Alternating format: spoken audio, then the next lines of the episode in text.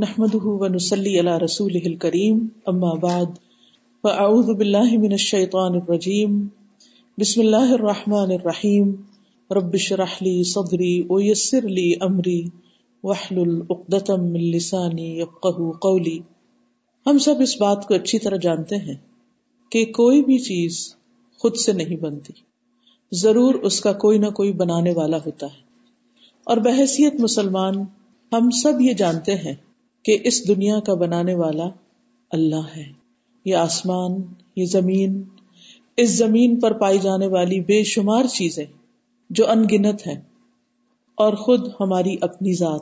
یہ سب کی سب اللہ سبحان و تعالی کی تخلیق ہے۔ اور ہم یہ بھی جانتے ہیں کہ جب کوئی چیز بن جاتی ہے تو اس کے بعد اس کو چلانے کے لیے بھی ایک قوت درکار ہوتی ہے۔ تو اللہ سبحان تعالیٰ نے نہ صرف یہ کہ ان تمام چیزوں کو بنایا، بلکہ ان کو چلایا۔ اور ان میں سے ایک ایک چیز کے بننے کا مقصد بھی مقرر کیا۔ سورت تاہا میں اللہ تعالیٰ فرماتے ہیں اللہ خلا کا کل شعی ان تم مہدا وہ جس نے ہر چیز کو بنایا، پھر اس کو راہ دکھائی، اس کو ہدایت دی۔ اس کو یہ بتایا کہ اس کو کرنا کیا ہے۔ سورج کو معلوم ہے کہ اسے کیا کرنا ہے اور وہ اس کے مطابق کام کر رہا ہے۔ ایک پھول اور ایک پتے کو بھی معلوم ہے کہ اس نے کیا کرنا ہے اور اس کے بننے کا مقصد کیا ہے۔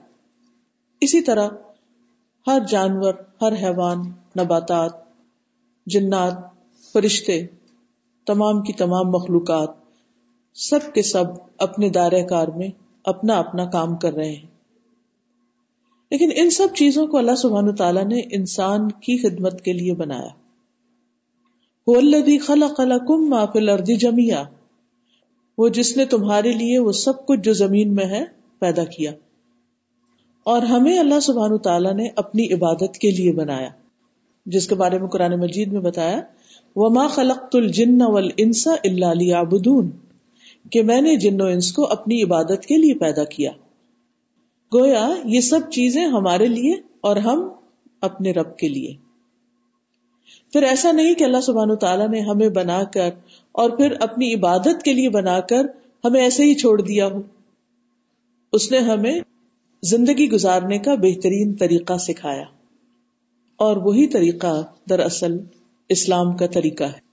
جس کے بارے میں اللہ سبحان تعالیٰ قرآن مجید میں فرماتے ہیں، ان دین ان اللہ اسلام کہ اللہ کے نزدیک دین اسلام ہے۔ سورت المائدہ میں اللہ تعالیٰ فرماتے ہیں الم اکمل تو لکم دین کم و اتمم تو نعمتی و ردی تو لکم الاسلام دینا۔ آج میں نے تمہارے لیے تمہارا دین مکمل کر دیا، تم پر اپنی نعمت پوری کر دی اور تمہارے لیے اسلام کو بطور دین کے پسند کر لیا۔ تو گویا اللہ سبحان تعالیٰ کا پسندیدہ طریقہ جو اس نے انسانوں کے لیے بھیجا ہے پیغمبروں کے ذریعے اور جس کی تکمیل محمد صلی اللہ علیہ وسلم پر ہوئی ہے، وہ دراصل اسلام ہے۔ اور یہ دین دین روشن ہے، اس میں کوئی امبیگوٹی نہیں۔ نبی صلی اللہ علیہ وسلم اس بارے میں فرماتے ہیں، میں نے تمہیں سفید اور روشن دین پر چھوڑا ہے۔ یعنی جب آپ دنیا سے گئے تو ہمیں ہر چیز کے بارے میں ایک واضح تعلیم دے کر گئے۔ جس کی رات بھی دن کی طرح ہے۔ اب وہی کجربی اختیار کرے گا یعنی وہی اصل راستے سے بھٹکے گا جو ہلاک ہونے والا ہے۔ تو اس سے یہ بات بھی پتا چلی کہ اگر کوئی شخص اس طریقہ زندگی کو چھوڑ کر زندگی بسر کرنا چاہتا ہے، اپنی خواہشات پر مبنی اور اپنی ہی پسند کی زندگی بسر کرنا چاہتا ہے، جو اللہ سبحان و تعالیٰ کی پسند سے ٹکراتی ہو، تو وہ اللہ سبحان و تعالیٰ کے ہاں قبول نہیں۔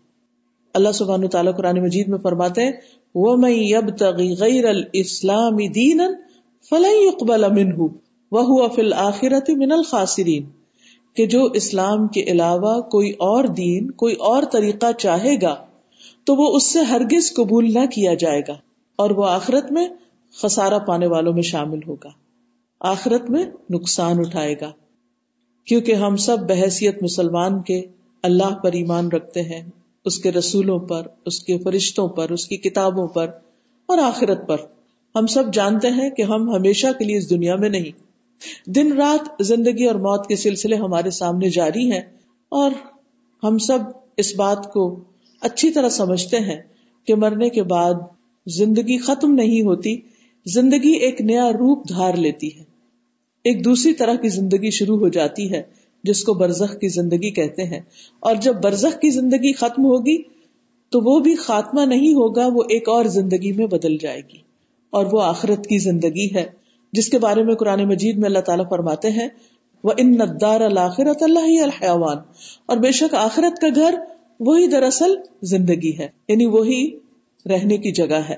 تو ہم سب دنیا کے لیے نہیں بنے، اس عارضی دنیا کے لیے نہیں، بلکہ ہم سب آخرت کے لیے بنے ہیں۔ اللہ سبحان تعالیٰ نے جنت جیسی بہترین چیز انسان کے لیے بنائی اور اس کو یہ بتا دیا کہ اگر تم میری پسند کے مطابق، میری مرضی کے مطابق زندگی بسر کرو گے، تو میں آخر میں جو تمہاری اصل زندگی ہے، ہمیشہ ہمیشہ کی زندگی ہے، اس میں تمہاری پسند کی جگہ تمہیں دوں گا۔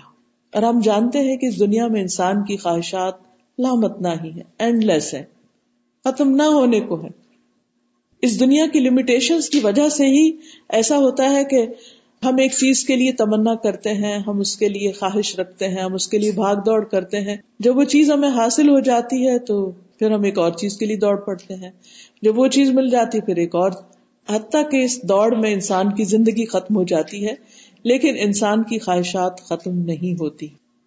اس لیے انسان جیسی چیز کے لیے ضروری ہے کہ ایک ایسا مقام، ایک ایسا گھر ہو اس کا کہ جس میں اس کی ہر خواہش پوری ہوتی اور وہ گھر آخرت ہی کا گھر ہے۔ دنیا میں ایسی کوئی جگہ نہیں ہے، کیونکہ دنیا میں ہر چیز کی ایک لمٹ ہے۔ جیسے خود دنیا کی زندگی کی ایک لمٹ ہے، لہٰذا یہاں پائی جانے والی ہر چیز کی ایک لمٹ اور اس کے بعد وہ چیز ختم ہو جاتی۔ ہم دیکھتے ہیں پودے، ستارے، سیارے ہر چیز جو پیدا ہوئی ہے وہ اپنے اختتام کی طرف جا رہی ہے۔ لیکن انسان کے لیے یہ اختتام ایک نئی زندگی کا آغاز ہے۔ اس لیے ہم سب کا بھلا اور فائدہ اس میں ہے کہ ہم اپنے لیے وہ طریقہ زندگی اختیار کریں جو اللہ سبحان تعالیٰ نے ہمارے لیے پسند کیا ہے اور جس کے نتیجے میں انسان کے لیے ہمیشہ ہمیشہ کی کامیابی ہے۔ اسی لیے رسول اللہ صلی اللہ علیہ وسلم نے ہمیں ایک دعا سکھائی اور وہ دعا بہت ہی خوبصورت ہے۔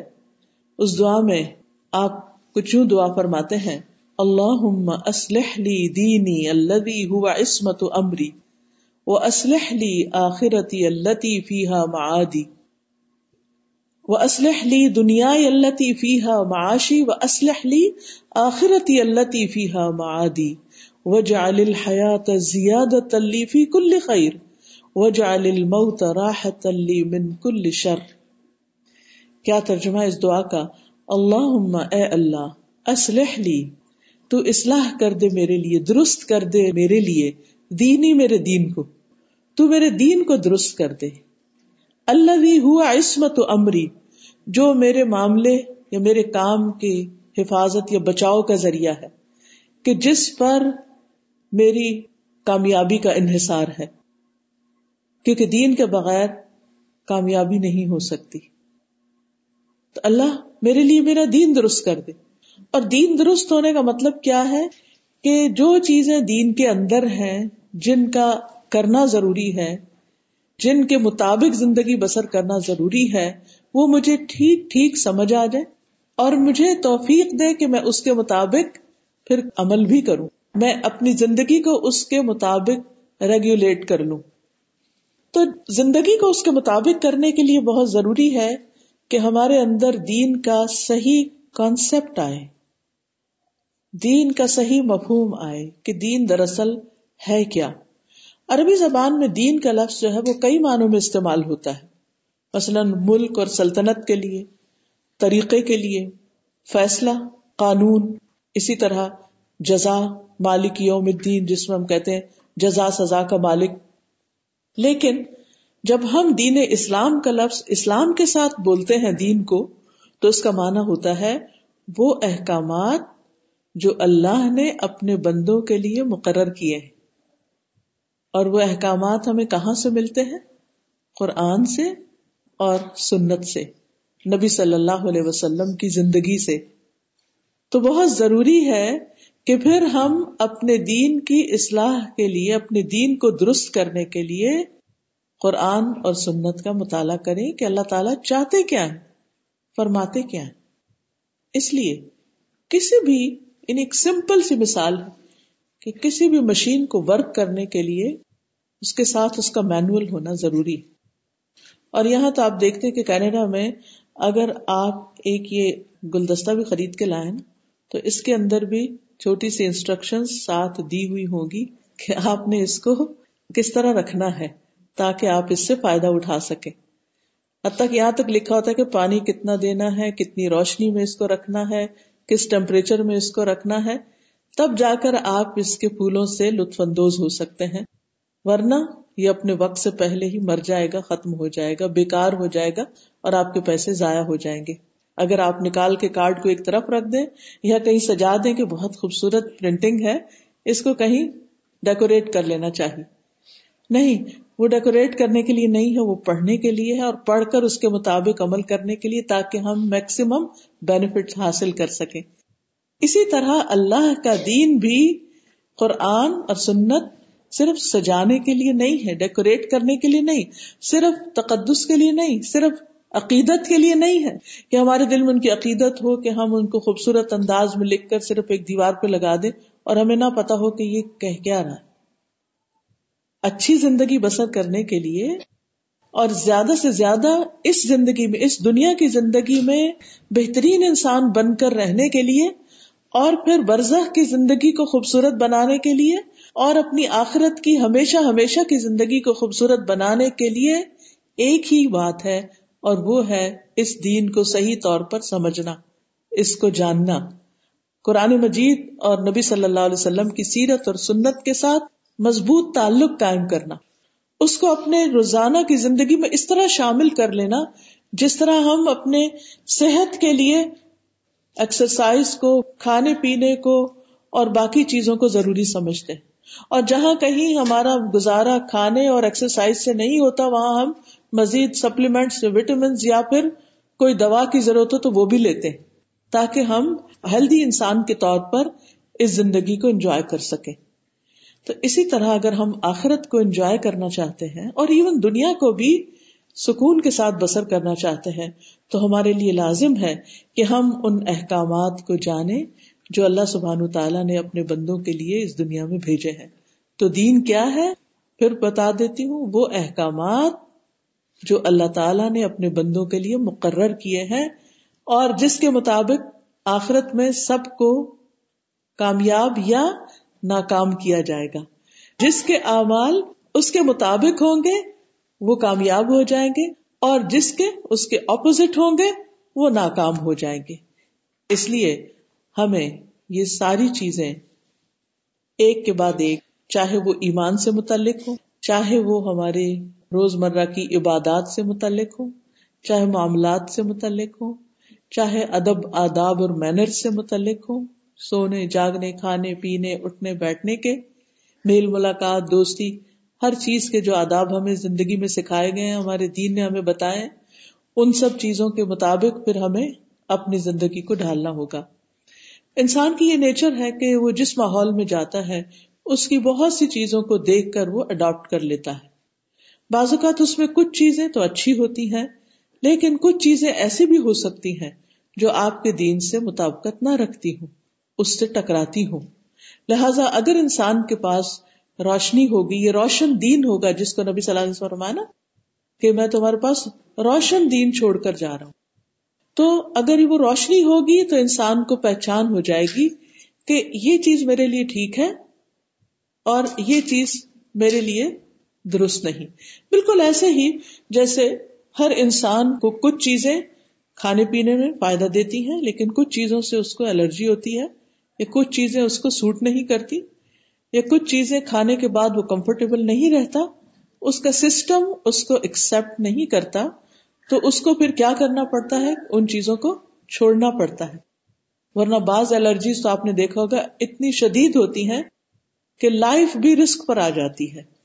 اگر ان چیزوں کو نہ چھوڑا جائے۔ حالانکہ وہی چیزیں دوسرے مزے سے کھا رہے ہوتے ہیں اور انہیں اس سے کوئی بھی تکلیف نہیں ہوتی۔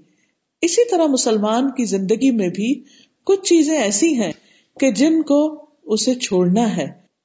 اور وہ ہے اللہ سبحان تعالیٰ کی حرام کردہ چیزیں، اس کی ناپسندیدہ چیزیں۔ اگر وہ ان کو نہیں چھوڑے گا تو اس کی سکسیس اور آخرت میں اس کی زندگی رسک پر ہوگی۔ اور اسے سخت نقصان ہو سکتا ہے، کیونکہ کچھ چیزیں اللہ نے ہمیں کرنے کے لیے فرض کے درجے پر رکھی ہیں، جنہیں ہمیں کرنا لازم ہے، اور کچھ چیزیں پسندیدہ ہیں، کچھ چیزیں ناپسندیدہ ہیں، اور کچھ چیزیں حرام ہیں۔ تو ہمیں جاننا ہے کہ ہمارے فرائض کیا ہیں، ہمارے سنتیں اور مستحبات کیا ہیں۔ مکرو چیزیں کون سی ہیں؟ حرام چیزیں کون سی ہیں؟ کون سی چیزیں ایسی ہیں کہ جن کو کیے بغیر گزارا نہیں، کون سی چیزیں ایسی ہیں کہ جن کو چھوڑے بغیر گزارا نہیں؟ اور یہی اس دعا میں سکھایا گیا کہ اللہ اسلح لی دینی اللہ ہوا عصمت و عمری اللہ میرے دین کی اصلاح کر دے۔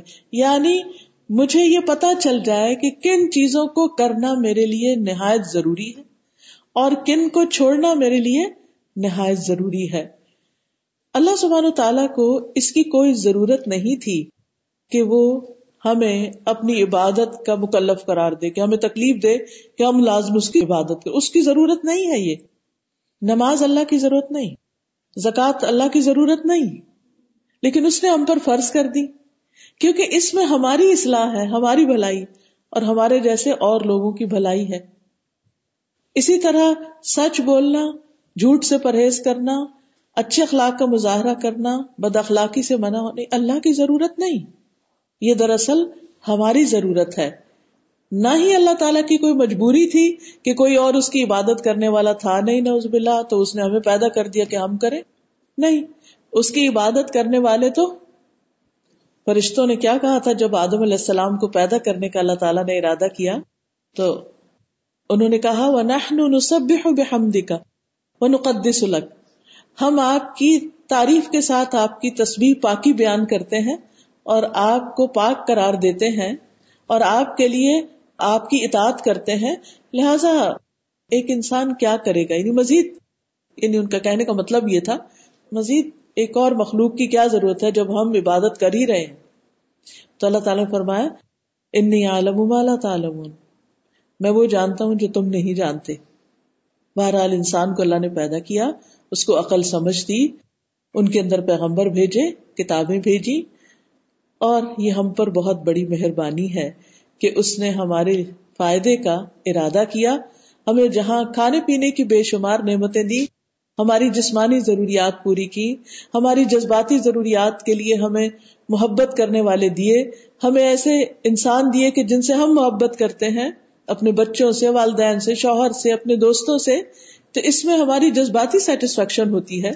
اسی طرح ہماری روح بنائی اس نے۔ اور ہماری روحانی ضروریات کے لیے اس نے ہمیں ہمارا دین دیا، قرآن دیا کہ جس کو ہم پڑھتے ہیں، سمجھتے ہیں اور اس کے مطابق عمل کرتے ہیں اور اس کے مطابق ہم دوسرے انسانوں سے معاملہ کرتے ہیں۔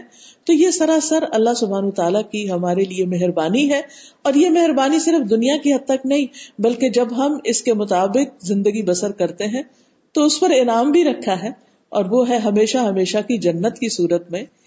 اس لیے ہمارے لیے لازم ہے کہ ہم یکسو ہو کر اس کے دین کو اختیار کر لیں، کیونکہ ہمارا دین فطرت کے عین موافق ہے۔ یعنی وہ ایسا ہے کہ جس کی ہمارے اندر ایک ضرورت ہے۔ یعنی دین ہماری ضرورت ہے، اللہ کی ضرورت، ہماری ضرورت ہے۔ ہمیں زندگی گزارنے کے لیے بہترین طریقہ چاہیے۔ پھر اسی طرح اللہ تعالی نے جیسے ہماری زبان بنائی نا اور زبان کے اندر ٹیسٹ کی صلاحیت رکھی اور پھر باہر بہت سی کھانے پینے کی چیزیں کھٹی، میٹھی، ٹھنڈی، طرح طرح کی چٹپٹی بنائی۔ اب زبان اس وقت تک انجوائے نہیں کر سکتی جب تک آپ اس کو کچھ نہ کچھ کھانے کے لیے، چکھنے کے لیے نہیں دیتے۔ جب دیتے ہیں تو اس کی سیٹسفیکشن ہوتی ہے۔ تب وہ اپنا کام کرتی ہے، ورنہ زبان تو زبان ہے۔ اسی طرح ناک ہے، طرح طرح کی خوشبوئیں بنائی۔ اگر وہ نہ ہو تو ناک بےچارا بس بیٹھا ہے اپنی جگہ۔ اسی طرح آنکھیں ہیں، اسی طرح کان ہے باقی جسم ہے ایسے ہی ہمارا دل ہے۔ دل کو کھانے سے غرض نہیں ہے، بلکہ زیادہ کھا لیتے ہیں، وہ بےچارا پریشر میں آ جاتا ہے۔ جب موٹاپا چڑھ جاتا ہے ہم پر، تو اس کو زیادہ کام کرنا پڑتا ہے۔ اسی طرح ہمارے دل کو اور دنیا کے مال و دولت اور ہیرے جواہرات کی ضرورت نہیں، بلکہ جب وہ کٹھا ہو جاتا ہے تو اس کو سنبھالنے اور اس کی حفاظت کے لیے وہ پریشان رہتا ہے۔ اس کی خوشی اس میں نہیں۔ دل کی خوشی کس میں؟ ہے دل کی خوشی اللہ بکر اللہ تطمئن القلوب۔ اللہ کے ذکر میں ہے۔ اللہ کے ذکر سے دل اطمینان پاتے ہیں۔ تو جب تک ہم دل کو اللہ کے ذکر سے مالا مال نہیں کرتے، یہ دل چین پاتا ہی نہیں۔ یہ دل خوش ہوتا ہی نہیں۔ اس لیے کہ یہ اس کی ضرورت ہے۔ ہم بعض اوقات پیٹ کی ضرورت تو ہر وقت پوری کرنے کی فکر کر رہے ہوتے ہیں۔ ہم اپنے انٹلیکٹ کی سیٹسفیکشن کے لیے طرح طرح کی کتابیں پڑھتے رہتے ہیں، مختلف چیزیں ایکسپلور کرتے رہتے ہیں، لیکن اپنے دل کی ضرورت کے لیے وہ کام نہیں کرتے جو دراصل کرنا چاہیے۔ اور ذکر میں بہت ساری چیزیں ہیں، لیکن دل پر خاص طور پر اللہ سبحان تعالیٰ نے قرآن اتارا تھا۔ قرآن مجید دل پر اترا تھا نبی صلی اللہ علیہ وسلم کے۔ لہذا جب تک ہم قرآن نہیں پڑھتے، اس کی تلاوت نہیں کرتے، اس کو سمجھ کر نہیں پڑھتے، اس وقت تک ہمارے اندر کے مسائل حل نہیں ہوتے، جن کو عام طور پر ہم اپنے روحانی یا نفسیاتی مسائل کہتے ہیں، یا کبھی اس کو ذہنی پریشانی کا نام دیتے ہیں۔ یہ اصل میں بنیادی طور پر سب چیزیں متعلق ہیں ہمارے دل سے ہی۔ اس کی خوشی اس دین میں ہے۔ جو شخص جتنا صحیح معنوں میں آنےسٹی کے ساتھ، اخلاص کے ساتھ سنسیئرٹی کے ساتھ اس کتاب کو لیتا ہے، وہ اتنا ہی مالا مال ہوتا چلا جاتا ہے، شفا یاب ہوتا چلا جاتا ہے۔ قرآن مجید خود اس بارے میں بتاتا ہے وہ ضلع من القرآن ما شفا ام و رحما ہم اس قرآن میں وہ اتارتے ہیں جو شفا اور رحمت ہے۔ دوسری جگہ پر آئے شفا الما فی الصدور۔ یہ شفا ہے اس کی جو سینوں میں ہے۔ وہ گھٹن، وہ تنگی، وہ پریشانی، وہ غم، وہ دکھ۔ یہ دور نہیں ہو سکتے زندگی سے جب تک کہ دل کو قرآن کی غذا نہیں دی جاتی۔ انسان کا اضطراب، بے چینی اور نفس کی تنگی، یہ اس وقت تک ہٹ نہیں سکتی جب تک کہ انسان دین کو سمجھتا نہیں۔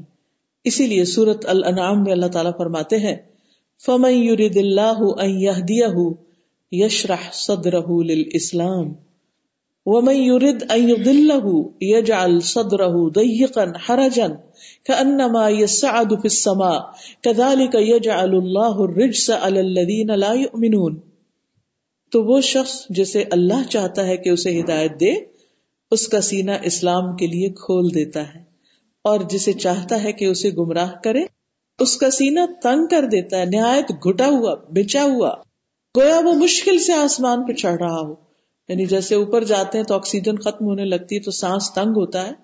ایسے ہی جس شخص کی زندگی میں قرآن یا دین نہیں ہوتا، اس کے اندر بھی ایک خاص طرح کی گھٹن پیدا ہونی شروع ہو جاتی ہے اور زندگی کا سفر مشکل ہو جاتا ہے۔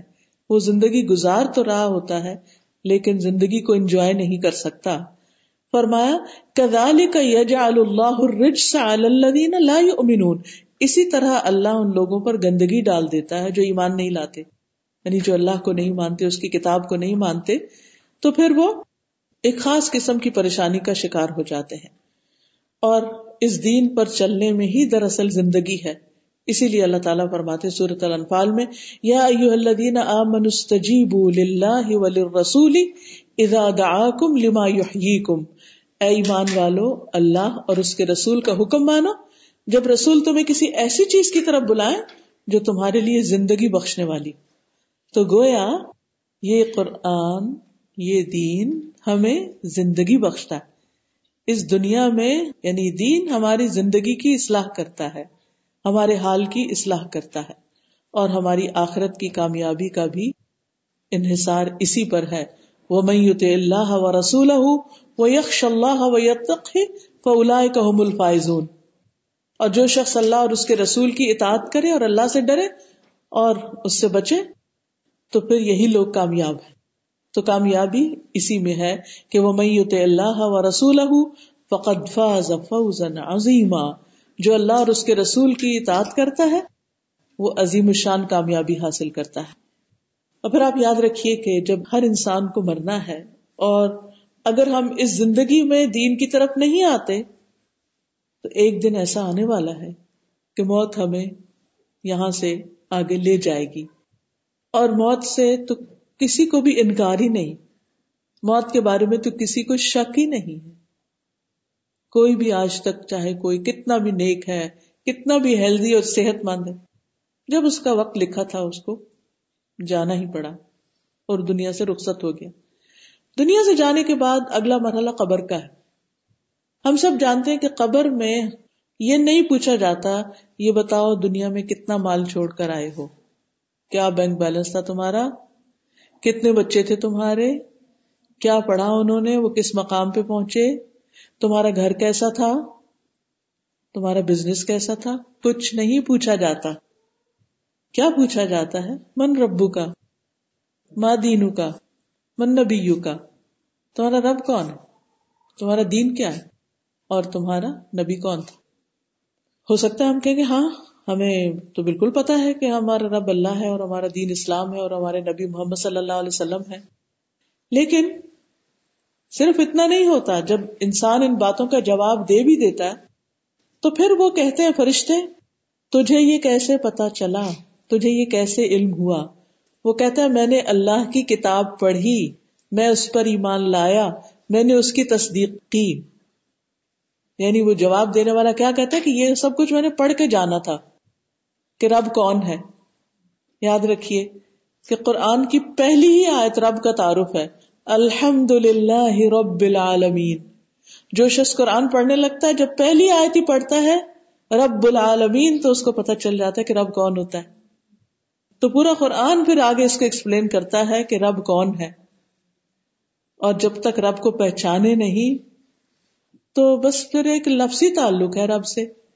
قلبی اور دلی تعلق نہیں ہو سکتا۔ لہذا رب کا معنی بھی جاننے کی ضرورت ہے۔ پھر اسی طرح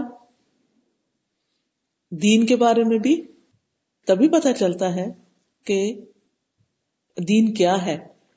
دین کے بارے میں ہمیں کسی اسکول میں تو نہیں پڑھایا جاتا۔ اسلامی ملکوں میں تو پھر بھی یہ ہوتا ہے کہ دینیات نام کی ایک کتاب چھوٹی سی رکھ دی جاتی ہے، جس میں چند باتیں بتا دی جاتی ہیں۔ لیکن یہاں جو آپ کے بچے پڑھتے ہیں، تو کسی اسکول میں انہیں آپ کے دین کے بارے میں وہ نہیں بتایا جاتا کہ جو آپ کے بچوں کو جاننے کی ضرورت ہے۔ ان کو آپ ہی نے بتانا ہے۔ لیکن کیسے بتائیں گے؟ جب آپ خود جانیں گے۔ جب آپ خود اس کو پڑھیں گے، جب آپ خود اس کو سمجھیں گے، اور پھر ڈے ٹو ڈے لائف میں اپنے بچوں کے سوالوں کے جواب دیں گے، ورنہ وہ بچے کنفیوز ہو جائیں گے۔ کیونکہ وہ دن رات ایک بات سن رہے ہیں، وہ گھر میں آتے ہیں تو آپ کہتے ہیں، نماز پڑھو نماز پڑھو۔ وہ کیوں پڑھے یہاں تو ہر کام کے پیچھے کیوں ہوتی ہے؟ وائے اور اگر آپ کو خود نہیں پتا کہ وائے تو پھر آپ بچوں کو سیٹسفائی نہیں کر سکیں گے۔ نتیجہ کیا ہوگا؟ کہ وہ بظاہر تو مسلمان ہوں گے، یا شکل و صورت کے اعتبار سے وہ ایشین ہوں گے، یا کچھ کھانے پینے کے اعتبار سے ہے شادی بیاہ کی رسموں میں ہو سکتا ہے وہ کلچر کو فالو کرنے والے ہوں۔ لیکن انہیں یہ نہیں پتا ہوگا کہ مسلمان کیوں ہے اس لیے بہت ضروری ہے کہ ہم جانیں۔ اس لیے میں ہائیلی ریکمینڈ کروں گی کہ ویکینڈ پر کم از کم ایک دن سنجیدگی سے اس بات کے لیے ضرور نکالیے کہ جس میں آپ بیٹھ کر باقاعدہ قرآن سیکھیں جانے خود اپنے طور پر پڑھ کر سمجھ نہیں آتی۔ جیسے آپ کے بچے یہاں کلاسز میں آتے تو ایک کلاس مدرس کی بھی ہونی چاہیے کہ جو کچھ بچے وہاں پڑھ رہے ہیں، وہ یہاں آپ بیٹھ کر، اکٹھے بیٹھ کر پڑھیں، آپس میں ڈسکس کریں۔ جو سوال بچے آپ سے پوچھتے ہیں، آپس میں ایک دوسرے سے کھل کر ان چیزوں پر ڈسکشن کریں، ایک دوسرے سے سیکھیں کہ ان کو جواب کیسے دینے ہم نے۔ یہ ہماری ریسپانسبلٹی ہے کہ ہم اپنی نسلوں کے ایمان کی، اسلام کی حفاظت کریں۔ ہمارا کام صرف اتنا نہیں کہ ہم ان کو کھلائیں، پلائیں ایجوکیشن دلائیں اور اس کے بعد شادی کر دیں اور ہم کہ ہماری ذمہ داریاں ادا ہو گئی اکثر ماں باپ کیا کرتے ہیں؟ وہ یہ تین چار کام کر کے کہتے ہیں، میں تو اب بچوں کے فرائض سے فارغ ہو گئی۔ نہیں۔ جب تک آپ ان کو دین نہیں سکھاتے، ان کو مسلمان ہونے کا مطلب نہیں بتاتے، ان کو اسلام پر چلنے میں فخر محسوس نہیں کرواتے، اور وہ خوشی سے اس دین کو اڈاپٹ نہیں کرتے، آپ کی ذمہ داری پوری نہیں ہوئی۔ قیامت کے دن آپ سے آپ کے بچوں کے بارے میں سوال کیا جائے گا۔ قبر میں تو اتنے ہی سوال ہے نا، پھر ایک سوال آپ سے قیامت کے دن حساب کتاب ہونے والا ہے۔ اور وہاں اللہ سبحان تعالیٰ اپنی نعمتیں یاد کرائیں گے۔ اس دن ضرور تم سے سوال کیا جائے گا نعمتوں کے بارے میں۔ کہ تمہیں یہ سب کچھ ملا تھا۔ عام لوگوں کے مقابلے میں تمہیں فیسلٹیز زیادہ ملی تھی۔ پھر تم نے یہاں آنے کے لیے کیا تیاری کی تھی؟ وہ تیاری آپ کو قرآن کلاس میں ہی ہو سکتی ہے انشاءاللہ اللہ جس کے لیے آپ ایسے ہی وقت نکالے ویکینڈ پہ، جیسے آپ اپنی گروسریز کے لیے یا ویکلی اپنے گھر کی صفائی کے لیے یا واشنگ کے لیے یا کوئی آؤٹنگ کے لیے یا سوشلائزنگ کے لیے آپ وقت نکالتے ہیں، ایسے ہی وقت کا ایک حصہ، ایک دو گھنٹہ، ایک دن ہفتے میں قرآن اور سنت سیکھنے کے لیے ضرور لگائیں اور آپس میں مل جل کر بیٹھے اور ایز اے کمیونٹی آگے بڑھے تاکہ آپ آئندہ پیش آنے والے چیلنجز کو فیس کر سکیں۔ انڈیویجلی ہر گھر میں الگ الگ بیٹھ کے نہیں آپ کر سکیں گے۔ آپ کو اکٹھا ہونے کی ضرورت ہے، مل بیٹھنے کی۔ اور ویسے بھی کتنی فضیلت ہے اس بات کی کہ جب بھی کچھ لوگ اللہ کے گھروں میں سے کسی گھر میں بیٹھ کر جمع ہو کر اللہ کی کتاب پڑھتے ہیں تو ان پر سکینت نازل ہوتی ہے، فرشتے ان کو گھیر لیتے ہیں اور اللہ سبحان تعالی یعنی ذکر کرنے والوں کا ذکر اپنے پاس کرتے ہیں، تو یہ مختلف احادیث سے ہمیں جو باتیں پتہ چلتی ہیں، تو اس کے لیے بہت ضروری ہے کہ ہم ایکٹیولی اس کام میں انوالو ہوں۔ پھر آپ دیکھیے کہ دین ہماری عقل کی رہنمائی کے لیے بھی بہت ضروری ہے۔ ہر انسان جو تھوڑا سا عقل و شعور رکھتا ہے، اس کے ذہن میں کچھ سوال اٹھتے ہیں۔ اور جن بچوں کو عقل استعمال کرنے کے طریقے سکھائے جاتے ہیں، ان کے ذہنوں میں تو سوال کچھ زیادہ ہی اٹھتے ہیں۔ تو ہمارا دین ہماری عقل کو راہ دکھاتا ہے کہ سوچنا کیسے ہے، کیا سوچنا ہے اور کیا نہیں۔ اور پھر اسی طرح یہ دین اس لیے بھی سیکھنا ضروری ہے کہ اس سے ہم صرف اپنی نہیں، اور لوگوں کی بھی مدد کر سکتے ہیں، جن کو پیدائشی طور پر دین اسلام نہیں ملا۔ یعنی جو ہمارے نیبرز ہیں، جو ہمارے آس پاس رہتے ہیں، اور جو دین کی روشنی سے دور ہیں ان تک بھی اس دین کو لے جانے کی ضرورت ہے تاکہ ان کی بھی تکلیفیں دور ہو سکے آپ میں سے ماشاء اللہ بہت سے لوگ ڈاکٹرز ہیں۔ آپ جانتے ہیں کہ اس وقت دنیا میں اور خصوصاً ویسٹ میں فزیکل النس سے زیادہ مینٹل النس زور پکڑتی جا رہی ہیں۔ اور آپ دیکھیے کہ بہت سی النس جو بظاہر فزیکل ہوتی ہے لیکن ان کا بھی تعلق انسان کی سوچ اور انسان کے ماحول اور اس کے اوپر، اس کے دل پر، اس کے نفس پر گزرنے والے حالات کے ساتھ ہوتا ہے، جو الٹیمیٹلی ایک خاص بیماری کی شکل میں انسان کے اندر ظاہر ہو جاتا ہے۔ تو ہم جانتے ہیں اس بات کو اچھی طرح کہ آج انسانیت کو جب دنیا بہت مل گئی اور دین کا خانہ خالی ہے، تو وہاں مسلمانوں کے اوپر اور بھی زیادہ بڑی ذمہ داری ہو جاتی ہے کہ وہ اپنے کنٹری فیلوز کو ایسے لوگوں کو جن تک یہ نعمت نہیں پہنچی، وہ نعمت پہنچائے کیونکہ اللہ سبحان تعالیٰ نے اس کو نعمت کہا ہے۔ کیا اس نعمت کو آپ صرف اپنے تک رکھیں گے؟ نہیں۔ آپ کی ذمہ داری بنتی ہے کہ اس نعمت کو آپ دوسروں تک لے جائیں۔ اور جب آپ اللہ کے اس دین کو دوسروں تک لے جائیں گے، تو انشاءاللہ اللہ اس کی بنیاد پر اللہ کے ہاں بھی آپ کا ایک خاص مقام ہوگا۔ کیونکہ انسان اللہ کے ہاں کسی حسب نصب کے ساتھ نہیں عزت پاتا۔ کیونکہ تو اللہ ہی نے بنائے جس کو جہاں چاہا پیدا کر دیا۔ ہم سب آدم کی اولاد ہیں۔ لیکن اللہ کے ہاں زیادہ عزت والا کون ہے؟ جس کے اندر زیادہ تقوا ہے۔ اور پھر آپ دیکھیے کہ ہمارے ساتھ ہمارا دشمن بھی ہے شیطان، جو ہمیں ہر دم بہکاتا رہتا ہے اور ہمارے دین کے راستے میں رکاوٹیں ڈالتا رہتا ہے۔ اس لیے بہت ضروری ہے کہ ہم اس سے آگاہ رہیں، ہوشیار رہیں اور ہم دین کو سیکھتے رہیں۔ تو ہمیں سب سے پہلے کرنا کیا ہے؟ خود بھی اور دوسروں کو بھی جب دین پہنچائے تو کرنا کیا ہے؟ اللہ کا حق پہچاننا ہے، اپنے رب کو پہچاننا ہے۔ کیونکہ جس رب کی ہم عبادت کرتے ہیں، جب تک اس کو نہیں پہچانیں گے تو عبادت بے روح ہوگی، اس میں کوئی مزہ نہیں ہوگا۔ کہ جس کے لیے کام کریں اس کو ہی نہیں جانتے۔ یہ پتہ ہی نہیں وہ کیا چاہتا ہے۔ تو اس لیے بہت ضروری ہے کہ اس کو ہم جانیں۔ پھر اس کے بعد یہ کہ دین کا جو اہم ترین رکن ہے توحید، اس کو جانیں، شرک سے بچیں۔ کیونکہ اللہ کا بندوں پر جو حق ہے، وہ یہی ہے کہ اللہ کی عبادت کریں اور اس کے ساتھ کسی کو ہم شریک نہ کریں۔ اور جو ایسا کرے تو بندوں کا حق اللہ پر کیا ہے کہ پھر اللہ تعالیٰ ان کو عذاب نہ دے اور ان کی آخرت کو بہترین کر دے۔ اللہ سبحان تعالیٰ نے بندوں سے جس چیز کا مطالبہ کیا ہے، وہ یہی ہے کہ انسان اپنے پیدا کرنے والے کو پہچان کر اس کو راضی کرے۔ پھر آپ دیکھیے کہ دین جو ہے، ایمان اور توحید کے بعد ہم سے تقاضا کرتا ہے کہ ہم اپنے فرائض کو ادا کریں۔ جو عبادات سے متعلق ہیں۔ جن میں نماز، روزہ، حج زکات یہ چیزیں آتی۔ لیکن ان کی ادائیگی بھی اسی طرح ہونی چاہیے جیسے ہمیں کرنے کو کہا گیا ہے۔ یعنی نماز اس طریقے پر پڑھی جائے جس طرح مطلوب ہے۔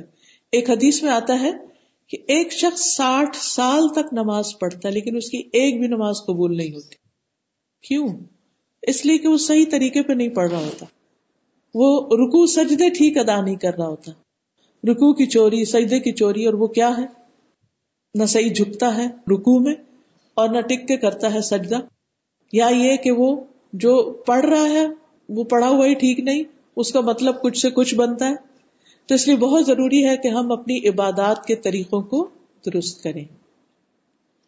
اسی طرح حج ہے، زکوٰۃ ہے۔ بہت سے لوگ اپنے اندر بہت سے ایسے سوال رکھتے ہیں جن کے جواب ایک دن میں نہیں ملتے۔ یہ ایک مسلسل کرنے والا عمل ہے، جس پر انسان لگ جائے تو ایک کے بعد ایک چیز سیکھتا چلا جائے، اور جو جو سیکھ کر صحیح طور پر کام کرے گا، تو اس کی ایکسپٹینس بھی زیادہ ہوگی اور اس پر درجات بھی زیادہ ہوں گے۔ اور پھر آپ دیکھیے کہ فرائض اگر کوئی شخص اپنے پورے کر لیتا ہے، تو نبی صلی اللہ علیہ وسلم کے پاس ایک بدو آیا تھا، تو اس نے آپ سے پوچھا کہ اللہ تعالیٰ نے مجھ پہ کیا فرائض عائد کیے؟ نمازیں کتنی فرض ہیں؟ روزے کتنے فرض ہیں؟ زکوٰۃ کتنی فرض ہے مجھ پر؟ تو آپ صلی اللہ علیہ وسلم نے اس کو یہ ساری باتیں بتا دی۔ تو اس نے کہا، اس ذات کی قسم جس نے آپ کو عزت دی، نہ میں اس میں سے جو اللہ نے مجھ پہ فرض کیا کچھ بڑھاؤں گا نہ گٹاؤں گا، میں ان کو پورا کروں گا۔ آپ نے فرمایا، اگر اس نے سچ کہا ہے تو یہ جنت میں جائے گا۔ تو ہمیں فرائض کا علم ہونا چاہیے اور اس کے مطابق صحیح طور پر ان کی ادائیگی کرنی چاہیے تاکہ ہماری آخرت جو ہے وہ نقصان سے بچ سکے۔ تیسری اہم چیز یعنی پہلی تھی توحید، رب کی پہچان، دوسری ہے عبادات، تیسری اہم چیز حقوق العباد۔ ہمیں یہ معلوم ہونا چاہیے کہ ہم پر کس کس کا حق ہے۔ والدین کا ہے رشتے داروں کا ہے یتیم و مسکینوں کا ہے، مسافروں کا ہے اور ہمارے نیبرز کا ہے۔ اور نیبرز کا حق صرف یہ نہیں کہ ہم عید وغیرہ کے موقع پر کچھ گفٹ ان کو بھجوا دیں، کبھی کسی موقع پر آپ کچھ اچھا سا اپنا لوکل ڈش بنائے تو وہ آپ ان کے ساتھ شیئر کر لیں۔ صرف یہ حق نہیں۔ ان کی خیر خواہی، ان کو دین کی تعلیم دینا۔ پھر اسی طرح مسلمان کے مسلمان پر کچھ حقوق ہے یعنی کسی سے بھی آپ ملتے ہیں، وہ کیا ہے فرمایا، جب تم اس سے ملو تو سلام کرو۔ جب تمہیں دعوت دے تو قبول کرو۔ جب وہ تم سے خیر خائی طلب کرے تو اس کی خیر خائی کرو۔ جب اس کو چھینک آئے تو الحمد للہ کہے اور تم یرحمک اللہ کہو۔ بیمار ہو جائے تو عیادت کرو۔ فوت ہو جائے تو جنازے میں شریک ہو جاؤ۔ یہ ہر مسلمان، چاہے آپ اس کو جانتے ہیں یا نہیں جانتے نو میٹر ہو ہی اور شی از اس کا آپ پر قدرتی طور پر ایک حق ہے۔ پھر اسی طرح ہمارا دین ہمیں تمام انسانوں کے لیے فائدہ مند ہونا سکھاتا ہے۔ جو بھی کوئی کام ہم ایسا کریں گے جس سے اللہ کی مخلوق کو خواہ وہ انسان ہے یا حیوان ہے یا جانور، چرند، پرند، ان کو کوئی بھی فائدہ پہنچے گا، وہ ہمارے لیے اجر و ثواب کا باعث ہوگا۔ رسول اللہ صلی اللہ علیہ وسلم کے پاس ایک آدمی آیا، کہنے لگا، اے اللہ کے رسول، کون سے لوگ اللہ تعالیٰ کو زیادہ محبوب ہیں؟ اور کون سے اعمال اللہ تعالیٰ کو زیادہ پسندیدہ ہیں؟ آپ نے فرمایا، وہ لوگ اللہ کو زیادہ محبوب ہیں جو دوسرے لوگوں کے لیے سب سے زیادہ فائدہ مند ہو وہ لوگ زیادہ پیارے ہیں جو دوسروں کے لیے سب سے زیادہ فائدہ مند ہیں۔ اب ہم میں سے ہر شخص اپنے اپنے فیلڈ کے مطابق سوچے کہ میں اس میں ہوتے ہوئے، مثلا اگر آپ ڈاکٹر ہیں، نرس ہیں، کچھ بھی ہیں، کہ آپ میکسیمم لوگوں کو کیسے بینیفٹ کر سکتے ہیں؟ کس طرح فائدہ پہنچا سکتے ہیں؟ تو ضروری نہیں کہ وہ صرف دین کی تعلیم ہو۔ اگر آپ ان کی بیماری میں ان کا علاج کر رہے ہیں، آپ ان کو صحیح مشورہ دے رہے ہیں، ان کا دکھ درد دور کر رہے ہیں، آپ ان کو فائدہ پہنچا رہے خواہ وہ مسلم ہے نان مسلم ہے، کوئی بھی ہے۔ سنسیئرٹی کے ساتھ جب آپ ان کی خدمت کر رہے ہیں، یہ آپ اپنا اللہ کے یہاں ایک مقام بنا رہے ہیں۔ تو بندوں کی خدمت، بندوں کے کام آنا، بندوں کو فائدہ پہنچانا پسندیدہ ترین عمل ہے۔ پھر آپ نے فرمایا اللہ تعالیٰ کو سب سے زیادہ پسندیدہ اعمال یہ ہے مسلمان کا اپنے بھائی کو خوش کرنا۔ چاہے وہ ایک اسمائلی کیوں نہ ہو، چاہے وہ کسی بات پر اس کا دل ہلکا کرنا، کہ اس کا غم دور کر دینا۔ پھر فرمایا، اس سے کسی تکلیف کو دور کر دینا۔ کسی کے جسم میں درد ہے، کسی کو پیاس لگی ہے، کسی کو بھوک لگی ہے، تو جب آپ اس کی تکلیف دور کرتے ہیں، تو یہ اللہ تعالی کے نزدیک آپ کو محبوب بناتا ہے اللہ کا۔ پھر اسی طرح اس کا قرض ادا کر دینا، اسے کھانا کھلانا۔ اس کی ضرورت پوری کرنے کے لیے فرمایا، مجھے اپنے کسی بھائی کی ضرورت پوری کرنے کے لیے اس کے ساتھ چلنا۔ یعنی اس کے ساتھ مثلا کوئی نیا امیگرینٹ آیا ہے، اس کو نہیں پتا بینک کہاں ہے، اس کو نہیں پتا کہ ہیلتھ کارڈ کہاں سے بنتا ہے، اس کو نہیں پتا کہ ڈرائیونگ لائسنس کہاں سے بنتا، وغیرہ وغیرہ۔ چھوٹی چھوٹی چیزیں ہوتی۔ بعض لوگ تو انگلش جانتے ہیں، وہ پڑھ پڑھا کے بہت سی چیزیں خود جان لیتے کچھ ایسے لوگ بھی آتے ہیں جو عربی جانتے ہیں، انگریزی بالکل بھی نہیں جانتے اور انہیں کوئی ایک بورڈ بھی نہیں پڑھنا آتا۔ اب ایسے لوگوں کی مدد کرنا جسے میں نے سنا کہ یہاں اس شہر میں سیرین ریفیوجیز کافی آ رہے ہیں۔ تو اب ایسے لوگ جو بالکل بےچارے لٹے پٹے ہوئے ہیں، گھر بار سے نکال دیے گئے ہیں اور ان کا کوئی قصور نہیں تھا کہ جس بنا پر انہیں یہ سزا دی گئی کہ وہ اپنے ہنستے بستے گھروں سے نکالے گئے۔ وہ جب آپ کے ہاں آئے تو خوشی سے ان کا استقبال کرنا اور ان کے ساتھ ان کی مدد کے لیے چل کر کسی جگہ انہیں پہنچانا، لے جانا، راہ دکھا دینا۔ فرمایا، مجھے کسی بھائی کی ضرورت پوری کرنے کے لیے اس کے ساتھ چلنا۔ اس مسجد نبوی میں ایک ماہ کے اعتکاف سے زیادہ محبوب ہے۔ ایک مہینہ مسجد نبی میں کوئی اعتکاف کرے، دن رات عبادت کرے، اس سے زیادہ پسندیدہ ہے کہ انسان کسی ضرورت مند کی ضرورت پوری کرنے کے لیے اس کے ساتھ چلا جائے۔ راہ دکھا دینا بھی بڑے فائدے کی بات ہے، لیکن اس کے ساتھ چل کے وہاں تک کام اس کا کروا دینا، کسی کو لفٹ دے دینا، کسی کو گاڑی پہ لے جانا یا کوئی اور اس طرح کا کام کرنا۔ پھر فرمایا، جس نے اپنا غصہ روک لیا، اللہ اس کی خامیوں پر پردہ ڈال دے گا۔ اپنے غصے کو کنٹرول کرنا، چاہے اپنے بچوں پر ہی کیوں نہ ہو۔ جو آدمی غصہ کرنے کی طاقت رکھنے کے باوجود اسے پی گیا۔ اللہ تعالیٰ قیامت کے دن اس کے دل کو امیدوں سے بھر دے گا۔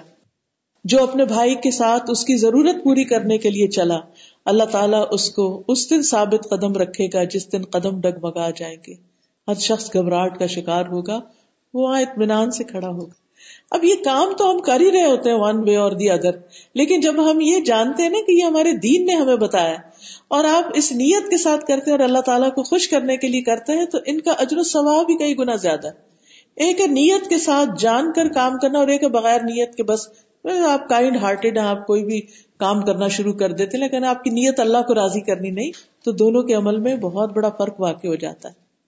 اس لیے دین کو جاننا، سیکھنا بہت ضروری ہے۔ اسی طرح ہمارا دین ہمیں لوگوں کی خدمت کی ترغیب دیتا ہے۔ فرمایا، ہر دن جس میں سورج طلوع ہوتا ہے، ہر آدمی کے ہر جوڑ پر صدقہ واجب ہو جاتا ہے۔ ہر صبح ہمارے ہر جوڑ پہ صدقہ واجب ہوتا ہے۔ دو آدمیوں کے درمیان عدل کرنا صدقہ ہے۔ آدمی کو اس کی سواری پہ سوار کرنا صدقہ ہے۔ اس کا سامان اٹھانا، اس کے سامان کو سواری سے اتارنا صدقہ ہے۔ کیونکہ کچھ لوگ بوڑھے ہوتے ہیں، بیمار ہوتے ہیں، مجبور ہوتے ہیں، وہ نہیں کر سکتے اپنا۔ تو ان کی ہیلپ کرنا۔ تو بعض اوقات یہ ہوتا ہے کہ اچھا ہر کوئی اپنا کر لینا۔ نہیں، کر سکتا ہے یا نہیں کر سکتا۔ اگر آپ آگے بڑھ کر ہیلپ کر رہے ہیں یعنی اپنا ہی فائدہ کر رہے ہیں کہ اپنا صدقہ دے رہے ہیں ایک طرح سے۔ پاکیزہ بات کرنا صدقہ ہے۔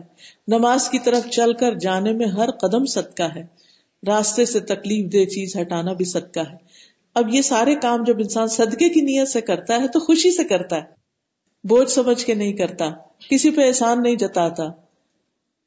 پھر اسی طرح ہمیں ہمارا دین بندوں کی مدد پر ابھارتا رہتا ہے کہ جو کسی کی مدد کرے گا، کسی کی تکلیف دور کرے گا، اللہ قیامت کے دن اس کی تکلیف دور کرے گا۔ جو کسی کا ایب چھپائے گا، اللہ اس کے ایبوں پہ پردہ ڈال دے گا۔ پھر ہمارا دین ہمیں حسد اور بخ سے روکتا ہے۔ آپس میں محبت کرنے کا حکم دیتا ہے اور اس کا ایمان کا حصہ بتاتا ہے۔ فرمایا اللہ تو امنو حتہ تحابو تم ایمان والے نہیں ہو سکتے جب تک کہ ایک دوسرے سے محبت نہ کرو۔ یہ ہے ہمارا دین، جس میں نفرت اور بغض اور حسد ان چیزوں کی جگہ نہیں ہے۔ پھر اسی طرح چوتھی چیز جو ہمیں سیکھنی ہے اور کرنی ہے، وہ ہے اسلامک مینرز اور اسلامک آداب اور اخلاق۔ کیونکہ ہمارا دین ہمیں حسن اخلاق کی تعلیم دیتا ہے۔ نبی صلی اللہ علیہ وسلم نے ہمیں کھانے پینے کے آداب سکھائے، سونے کے آداب سکھائے، اجازت لینے کے آداب سکھائے، گفتگو کے آداب سکھائے، اچھی گفتگو کرنے کی رغبت دلائی، سچ بولنے کی رغبت دلائی، جھوٹ سے روکا، امانت کا تعلق بھی دین سے رکھا گیا۔ وعدے کی پاسداری کو دین کا حصہ بتایا گیا کہ اس شخص میں ایمان نہیں، جس میں امانت نہیں، اس کا دین نہیں، جس میں عہد کی پابندی نہیں۔ اس لیے ان چیزوں کو بھی باقاعدہ سیکھ سیکھ کر پریکٹس کرنے کی ضرورت ہے۔ بعض اوقات ہمیں علم ہو جاتا ہے لیکن ہم ابھی پریکٹس نہیں کر پا رہے ہوتے۔ تو دوبارہ سیکھیں۔ دوبارہ کریں۔ دوبارہ کریں۔ بالکل ایسے ہی۔ جیسے آپ میں سے جو لوگ روٹی بناتے ہیں، انہیں یاد ہوگا کہ پہلی دفعہ ویسی روٹی نہیں بنی تھی جیسی اب بن جاتی۔ تھی یہ کیسے بنی پریکٹس پریکٹس پریکٹس پریکٹس تو دین بھی ایک دفعہ پڑھ لینے یا جان لینے سے نہیں آتا، بلکہ ایک دفعہ کوشش۔ پھر بھول گئے، پھر دوبارہ کوشش، پھر کوشش، حتیٰ کہ وہ چیزیں ہماری شخصیت کا حصہ بن جائیں۔ پھر اسی طرح ہمارا جینا اور مرنا، ہمارے شادی بیاہ، ہماری فوتگی کے طور طریقے، یہ سب بھی ہمارے دین کے مطابق ہونے چاہیے۔ آپ دیکھیے کہ شادی کے موقع پر ہمارے یہاں کیا کچھ نہیں ہوتا، لیکن اس میں سے کتنے پرسنٹ دین کا حصہ ہے۔ پھر اسی طرح فوتگی کے موقع پر کوئی فوت ہو جائے، کیا کرنا ہے؟ نہلانا کیسے ہے؟ کفن کیسے پہنانا ہے؟ مرنے کے بعد کیا کرنا ہے اس کے وراثت کیسے تقسیم کرنی ہے؟ یہ وہ چیزیں ہیں جن کے بارے میں جاننا بہت ضروری ہے۔ پھر اسی طرح مالی معاملات، اگر آپ کوئی جاب کر رہے ہیں، تو جاب کرنے میں کیا چیز جو ہے وہ جائز ہے، کیا ناجائز ہے؟ کیا حلال ہے، کیا حرام ہے؟ کیونکہ جس شخص نے حرام امور کے مابین کسی حلال چیز کو آڑ بنائے رکھا، اس نے اپنے دین کو محفوظ کر لیا۔ کیونکہ حرام میں پڑھنے سے دین کو نقصان ہوتا ہے۔ حدیث میں آتا ہے، قیامت کے دن کسی شخص کے قدم اللہ رب العزت کے پاس سے اس وقت تک نہیں ہٹ سکیں گے، جب تک اس سے پانچ چیزوں کے بارے میں نہ پوچھ لیا جائے۔ نمبر ایک، عمر کن کاموں میں لگائی۔ نمبر دو، جوانی کہاں لگائی۔ نمبر تین، مال کہاں سے کمایا، کہاں خرچ کیا۔ بہت امپورٹینٹ سوال ہے۔ یعنی آپ کا سورس آف انکم کیا تھا؟ And where did you spend? باقی ادیان میں یہ نہیں پوچھا جاتا کہ آپ نے کہاں سے کمایا اور کہاں لگایا، لیکن ہمارے دین میں مال کمانا اور خرچ کرنا بھی دین کا حصہ ہے۔ آپ حلال طریقے سے کماتے ہیں، وہ سراسر عبادت ہے۔ اور آپ جائز جگہوں پر خرچ کرتے ہیں، وہ بھی عبادت ہے اور آپ کے لیے صدقہ لکھا جاتا ہے۔ پھر مال کے معاملے میں اسراف اور فضول خرچی سے روکا گیا۔ کلو وشرب ولا تصرف ان اللہ حب المصرفین کھاؤ، پیو، اسراف نہیں کرو۔ کیونکہ اللہ اسراف کرنے والوں کو پسند نہیں کرتا۔ ولدین اذا انفقوا لم يسرفوا ولم يقتروا وكان بين ذلك قواما۔ اور وہ جو خرچ کرتے ہیں تو اصراف نہیں کرتے اور بخل نہیں کرتے، بلکہ ان کا خرچ ان دو انتہاؤں کے درمیان ہوتا ہے، اعتدال کے ساتھ ہوتا ہے۔ پھر اسی طرح ہمارا دین ہمیں ظلم کرنے سے روکتا ہے۔ حدیث میں آتا ہے کہ اگر کسی نے کسی کی زمین ظلم ہتھیا لی، تو وہ قیامت کے دن اللہ سے اس حال میں ملے گا کہ اللہ اس پر ناراض ہوگا۔ اور ایک اور روایت میں آتا ہے کہ وہ سات زمینوں کا توق اس کے گردن میں پہنایا جائے گا، جس کو وہ برداشت نہیں کر سکے گا۔ پھر جس نے کسی مسلمان کا ناحک ایک لکما بھی کھایا، اللہ اتنا ہی اسے جہنم کا حصہ کھلائیں گے۔ جس نے کسی مسلمان کا ناحک کپڑا پہنا یعنی اس کا نہیں تھا چرا کے اس نے یہ غلط طریقے سے اس سے لیا تو اللہ تعالیٰ اسی کے بقدر اسے جہنم کا کپڑا پہنائیں گے۔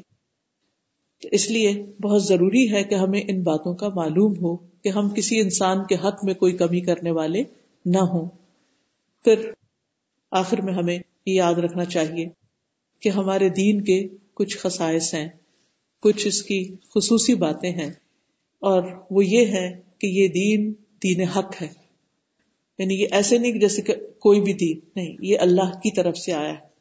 اس کے سورسز بالکل محفوظ ہیں۔ قرآن اور سنت جیسے تبدیلی نہیں ہوئی قرآن میں۔ جبکہ دوسرے جتنے بھی ادیان ہیں، ان کے معلومات کا جو سورس ہے، وہ اوتھینٹک نہیں ہے۔ تورات، انجیل، ان کتابوں میں تبدیلیاں ہو چکی ہیں۔ ان کے پیغمبروں کی سیرت میں بہت ڈفرنٹ قسم کے ورژنس ہیں۔ دوسری بات یہ کہ اسلام سلامتی والا دین ہے۔ اسلم تسلیم آپ نے فرمایا تم اسلام لے آؤ، تم سلامت رہو گے۔ تیسری بات اپنے دین کے بارے میں جاننے کی ضرورت ہے کہ یہ آسان دین ہے۔ اس میں کوئی چیز ایسی نہیں انسان کو دی گئی کہ جو اس کے کرنے کے لائق نہ ہو یا اس کے لیے مشکل۔ بظاہر ہمیں کچھ چیزیں مشکل لگتی ہیں اپنے اندر کی وجہ سے کہ ہم ایکسپٹ نہیں اس کو کرتے، ورنہ یہ دین آسان ہے۔ پھر اسی طرح دین میں سختی نہیں کرنی چاہیے۔ یعنی سختی کرنے کا مطلب یہ ہے کہ جو چیزیں اللہ نے فرض نہیں کی ان کو فرض نہ کریں۔ جو سنت ہے سنت رہے، جو مستحب ہے، پسندیدہ ہے، اس کو نفل ہے کبھی کبھی کر لیں، لیکن ان کو فرض کے درجے میں نہ لے جائیں، تاکہ اب آپ کی زندگی مشکل نہ ہو جائے۔ پھر یہ وسط والا دین ہے۔ یعنی اس میں ہر طرح کے ماحول اور علاقے میں یہ قابل عمل ہے۔ نرمی اور سہولت والا دین ہے۔ مثلا یہودیت اور نصرانیت میں بعض چیزیں ایسی تھی کہ جو پریکٹیکل نہیں تھی مثلا ان کے یہاں یہ کہ شادی نہ کرو اگر یعنی کہ کرسچینٹی میں، تو زیادہ پسندیدہ ہمارے یہاں، ایسا نہیں، ہمارے یہاں شادی کرنا عبادت ہے۔ بچے پیدا کر کے ان کی تعلیم و تربیت وہ صدقہ جاریہ کا کام ہے کہ اب وہ ہمارے بننے کے بعد ہمارے لیے ایک بہترین چیز ہے جو پیچھے رہنے والی۔ پھر اسی طرح ہمارے دین میں کوئی تنگی نہیں۔ تنگی کا مطلب کیا نہیں؟ کہ اگر ہم وضو نہیں کر سکتے تو تیمم ہے کھڑے ہو کے نہیں نماز پڑھ سکتے، بیٹھ کے پڑھ لیں۔ اسی طرح اگر روزہ نہیں رکھ سکتے رمضان میں تو بعد میں رکھ لیں۔ حج خود نہیں کر سکتے کسی وجہ سے کہ بڑھاپا ہے شدید یا کوئی بیماری ہے حج بدل کروا لیں۔ یعنی اس میں آسانی ہے، تنگی نہیں ہے۔ پھر اسی طرح یہ مضبوط دین ہے۔ سراسر خیر خواہی والا دین ہے۔ دین حدیث میں آتا ہے دین و نصیحہ دین دوسروں کی خیر خواہی کا نام ہے۔ یعنی بی سنسیئر ٹو ادرس اس دین کا امتیازی نشان جو ہے وہ حیا ہے۔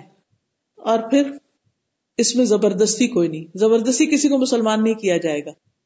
ہاں جو مسلمان ہو جائے، پھر اس کے لیے لازم ہے کہ وہ رولس اینڈ ریگولیشن کی پابندی کرے۔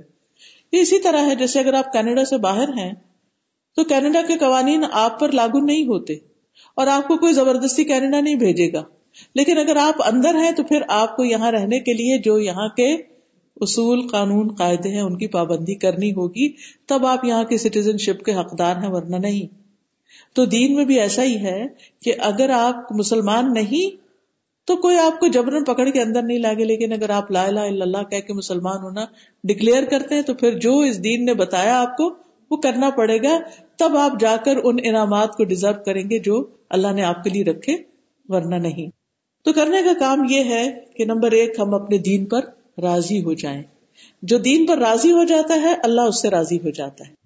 اور اس کے لیے دعا آتی ہے صبح شام تین تین دفعہ پڑھنے کی رضی تو بلّہ ربر و بال اسلام دین وہ بے محمد رسول یا نبی پھر دین میں پورے کے پورے داخل ہو جائیں۔ یا الذین آمنوا فی السلم کافتا۔ اے ایمان والو، اسلام میں پورے کے پورے داخل ہو جائیں۔ یہ نہیں کہ پک اینڈ چوز کرو، یہ چیز تو میں کروں گی اور یہ میں نہیں کر رہی۔ نہیں، سب چیزیں۔ پھر دین کو اللہ کے لیے خالص کریں۔ جو کچھ بھی اس میں کرے، صرف اللہ کی رضا کے لیے کریں۔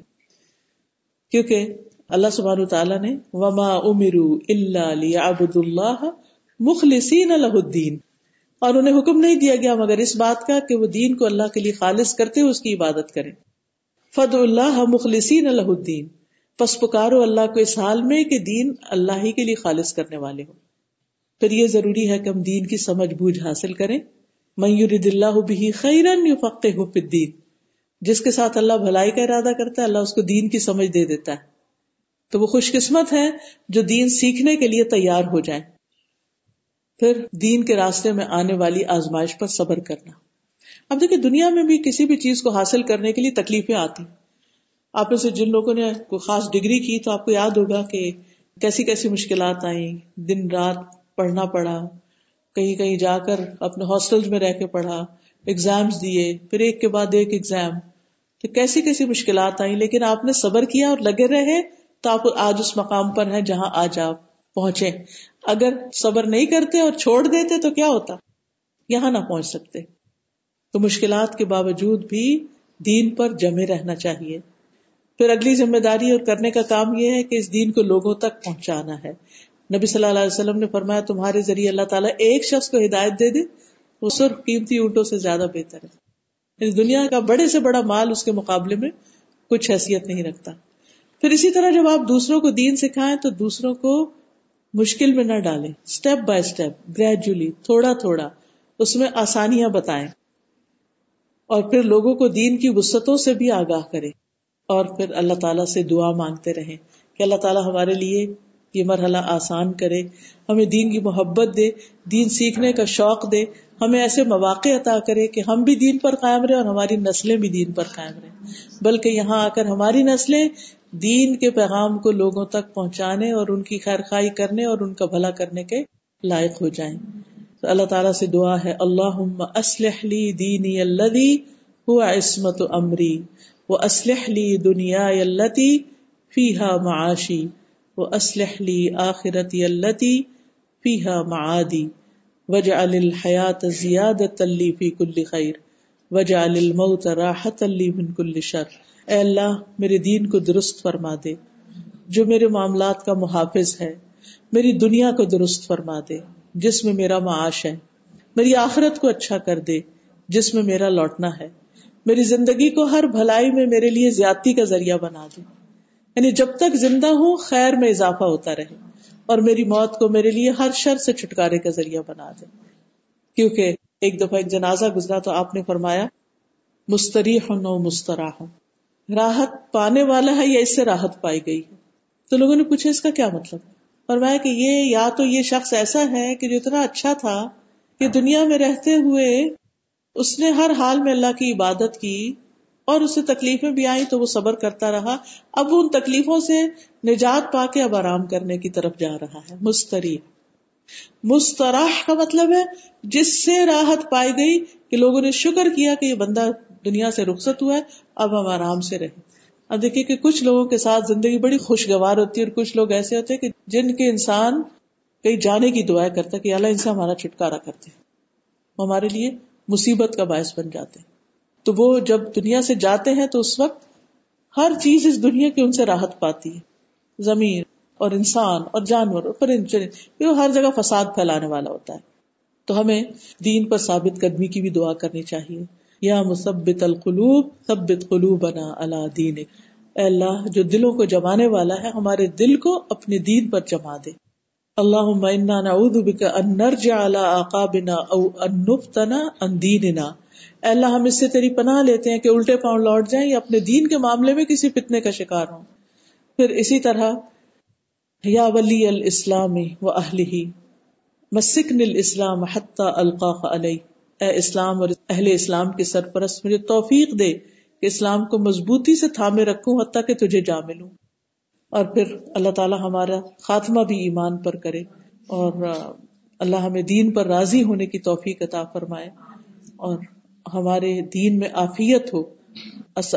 والعافیت فی دینی۔ اللہ، میں تجھ سے سوال کرتی ہوں اپنے دین میں اف اور آفیت کا۔ پھر یہ ہے کہ اللہ تعالیٰ اس دین کو ہمارے لیے ہر چیز سے زیادہ محبوب کرتے اور ہمیں اپنی رضا سے نوازے۔ وآخر دعوانا ان الحمد للہ رب العالمین۔ اب اگر آپ کے ذہن میں کوئی سوال ہو یا کوئی چیز تو آپ کر سکتے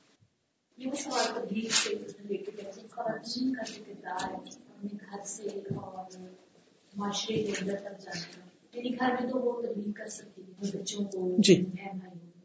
لیکن آپ یہ بتائیں کہ کیا ہمارا پبلکلی کر سکتے ایون دو کہ چلے وہ پردے میں ہیں۔ بعض حضرات ان کو نہیں دیکھتے لیکن ان کی آواز باہر نکل رہی ہے۔ اسلام ہمیں اجازت دیتا ہے اس چیز کی جی۔ ایسا ہے کہ دین جو ہے اس میں مرد اور عورت دونوں پر کچھ ذمہ داریاں ہیں، جس میں نماز، روزہ، حج زکات تو ہے ہی۔ لیکن جیسے قرآن مجید میں سورت توبہ میں آتا ہے، والمؤمنون والمؤمنات بعضهم اولیاء بعض یامرون بالمعروف وینہون عن المنکر۔ مومن مرد اور مومن عورتیں ایک دوسرے کے مددگار ہیں، نیکی کا حکم دیتے ہیں، برائی سے روکتے ہیں۔ اس آیت کی روح سے مومن عورتوں کا بھی ذکر آتا ہے قرآن میں کہ وہ نیکی کا حکم دیتی، برائی سے روکتی۔ اب عام حالات میں عورت کی ذمہ داری اس کے گھر میں ہوتی۔ لیکن بعض اوقات اللہ سبحان تعالیٰ کچھ خواتین کو دین کا علم یا سمجھ حاصل کرنے کے زیادہ مواقع عطا کر دیتا ہے، جس سے دوسروں کو فائدہ پہنچ سکتا ہے۔ تو جب کسی کے پاس ایسی صلاحیت ہو کہ جس سے دوسرے فائدہ اٹھا سکیں، تو اس کو فائدہ پہنچانا چاہیے۔ ہر عورت کے لیے لازم نہیں کہ وہ پبلکلی جا کے وہ کرے لیکن اگر کوئی ایسی جگہ ہے جہاں کوئی اور بتانے والا نہیں اور اگر کوئی عورت بتا رہی ہے تو اس میں حرج نہیں۔ جی اس میں ایک بات ایڈ کرنا چاہوں گی سسٹر کی جیسے حضرت عائشہ رضی اللہ تعالیٰ جی ہاں۔ ماشاء اللہ کتنی احادیث مروی ہیں اور صحابہ کرام جاتے تھے ڈھوکتے تھے دروازے پہ جا کے پوچھتے تھے۔ یہ نہیں اگر کوئی ہمارے پاس پوچھے بھی آ جائے تو ہم کو جواب دے سکتے جی جواب دے سکتے ہیں آپ ان کو۔ جی آپ۔ استاد آپ نے بھی حدیث میں سختی نہیں ہے کوئی جو تیمم کی مثال ہے تو اگر جیسے وہ ہمارے سینٹر میں پانی نہیں آ رہا تھا، اگر اس میں کیا ایگزامپل دے جیسے وہاں پہ اتنا کراؤڈ ہے؟ تو وہ کیسے تیمم کرے؟ تو وہ الاؤ ہے ان دیواروں پر ڈسٹ نہیں ہوتی، لیکن اگر پاس ہی کوئی ایسی کیاری وغیرہ یا کوئی تو وہاں سے تھوڑا سا لا کر رکھ دیا جائے۔ تو سب بس صرف اتنا ہی کرنا ہوتا ہے کہ دو ہاتھ ہی رکھ رہے ہیں ایک دفعہ۔ ان کو جھاڑ کے پھونک مار کے ہتھیلیوں پر اور چہرے پہ کر کے بات کرتے جی۔ میں یہ پوچھنا چاہ رہی ہوں بڑے اچھے سے کہ ہم جس معاشرے میں ادھر رہتے ہیں تو کس طریقے سے ہم دوسرے لوگوں کو اسلام نے کیا کوئی اچھا آسان اوسر دیا ہو جس سے ہم انہیں اپنی طرف جی۔ راغب کر سکتے جیسے یہ کرسچن ہے وہ آتے ہیں ناک کرتے ہیں دروازہ کہتے ہیں سنڈے کو آئے ہمارے ادھر جی۔ اس میں یہ ہے کہ حسن سلوک جو ہے اچھا معاملہ جو ہے وہ سب سے بہترین طریقہ ہے۔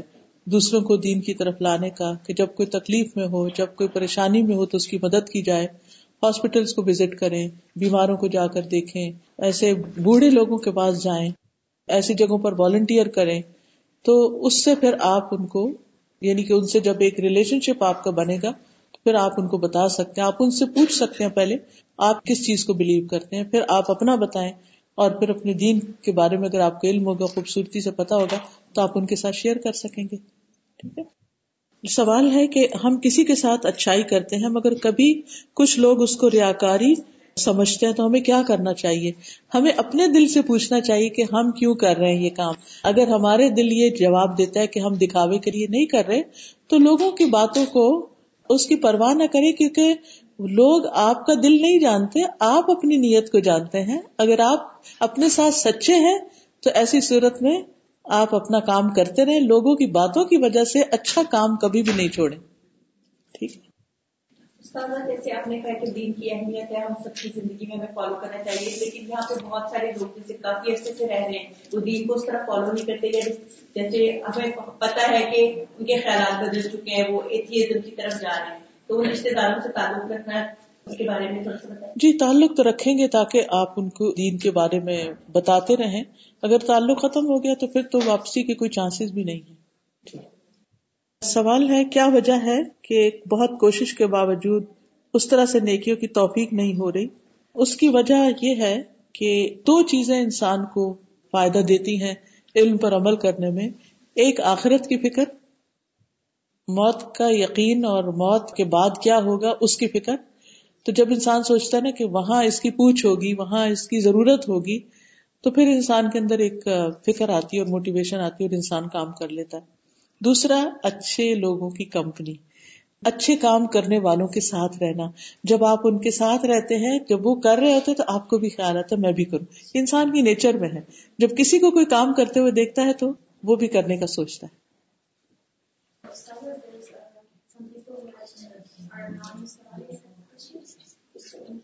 اگر مجھے جواب آیا تو میں ضرور جواب دے دوں گی، اگر نہیں آتا ہوگا تو معذرت کر لوں گی۔ اللہ از اباب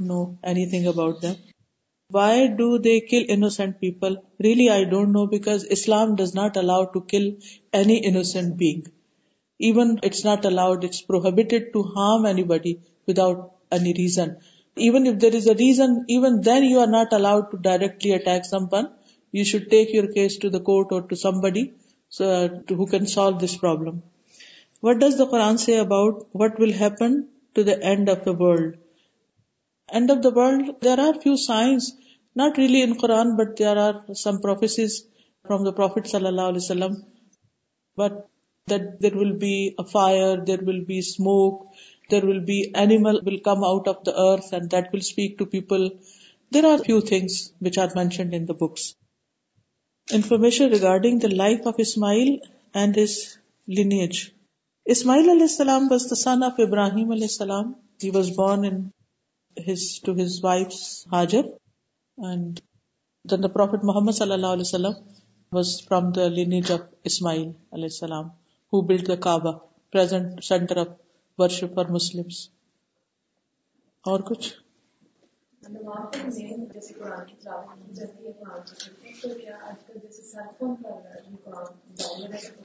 ایکچولی اس میں ڈسٹریکشن بہت ہوتی ہے، وہ بیچ میں کوئی چیز آ جاتی ہے، کوئی ٹن گھنٹی بچ سکتی ہے فون کی یا کوئی، تو بہتر ہے وہ نہ لیا جائے، قرآن ہی لیا جائے۔ ٹھیک ہے۔